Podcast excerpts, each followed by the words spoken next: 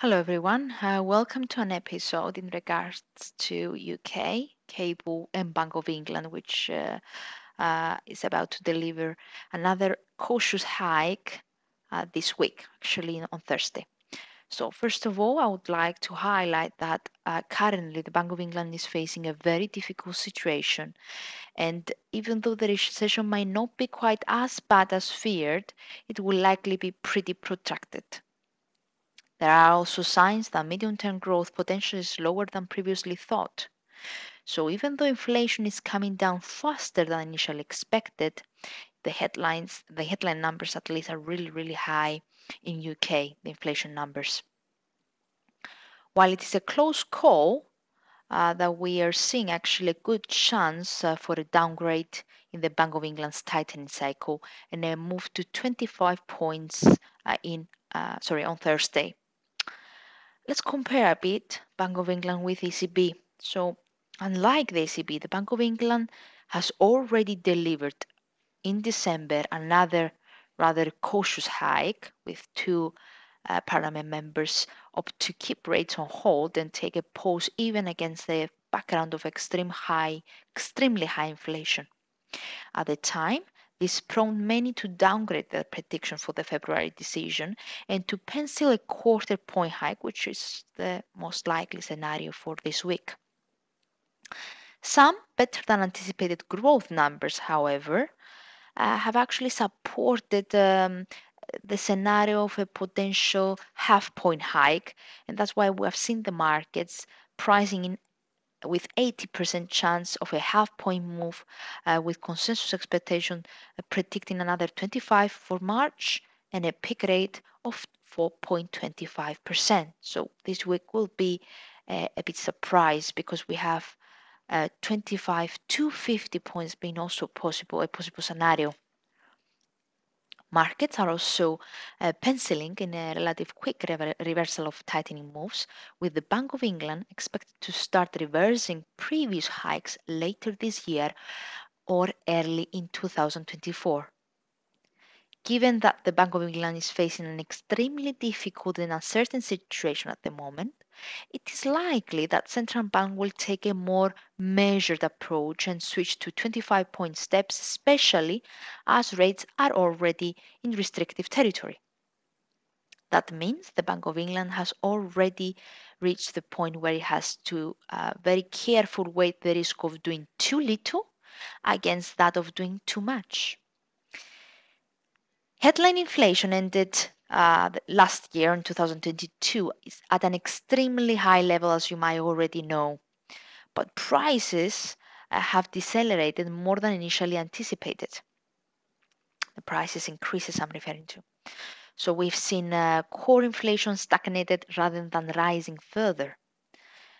Last two week's release of uh, producer price inflation for November and December, which uh, had been delayed by some fundamental uh, revisions to the calculations, also suggested that price pressures are easing fast.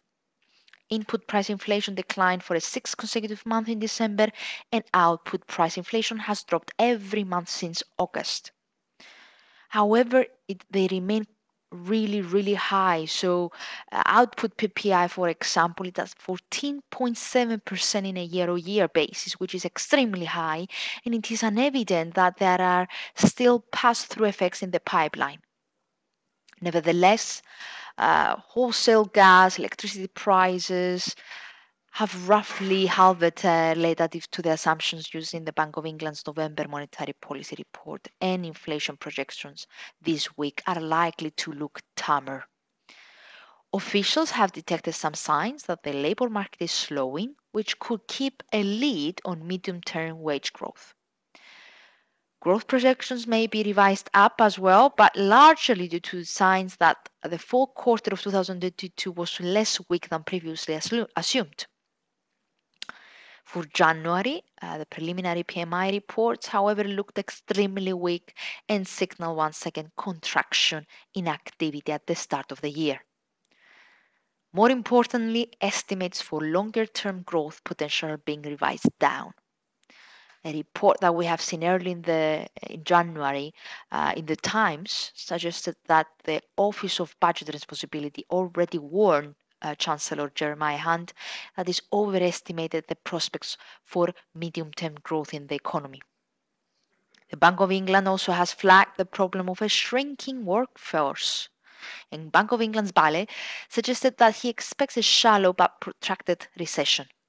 So the new set of economic forecasts may bring uh, better than expected estimates for 2023, but are likely to look gloomy for the rest of the forecast horizon.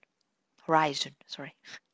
At the same time, a shrinking labor force not just uh, uh, is not just curtailing the growth, but also increases the risk of pay pressures. Surveys indicate, though, that labor demand is slowing as companies remain concerned about the outlook. So clearly, fighting inflation is in the interest of governments and the banks, and we don't suggest that the Bank of England is ready to pause just yet. Still, with longer term growth potential eroding, inflation coming down faster than anticipated, and little chance of expansionary fiscal policies, we see a good chance of a slowdown in the pace. Against the background, the fact that the uh, Fed is also likely to switch to 25 point steps makes this even more likely as a downshift uh, in the UK won't change policy differentials. So now let's make things a bit more interesting and let's go back to the technicals of uh, pound, of sterling, and cable more precisely. So we've seen cable um, uh, being um, significant to the upside, recovering 50% of the losses that we have seen since uh, 2021 uh, down leg.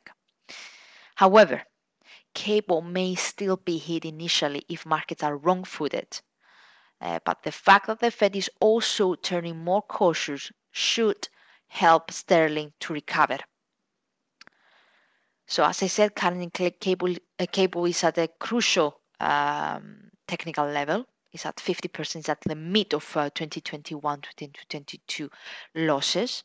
However, the fact that it's managed to hold these gains the whole January so holding about 50% uh, Fibonacci level since 2021 highs, uh, holding above the 50-week exponential moving average, um, presenting uh, a MACD oscillator that has turned positive, and, and the RSI uh, is, is, is, is at 60. All these present technically a bullish momentum. I mentioned that RSI is at 60. However, we have seen it flattening uh, this week, something that suggests that we might see a near term, uh, in the near term, uh, the momentum to turn a bit neutral, possibly ahead of the Fed and ahead of Bank of England meeting. So as soon as they are out, as soon as this crucial week is over, we're going to have a, a, a, a clearer picture in regards to the technicals of cable. In the meantime, have in mind that further gains should see the 124.40 area acting as a major resistance ahead of a, an even more significant resistance level, and I'm referring to 1.28 level, which is the 61.8 Fibonacci level, but also the upper boundary of weekly Bollinger Bands. A break of 124 40 would reinforce the bullish structure in the medium term and could open the way towards the 128 and even higher as it might confirm potential inverse head and shoulder formation breakdown uh, that has been seen between June 2022 up to date.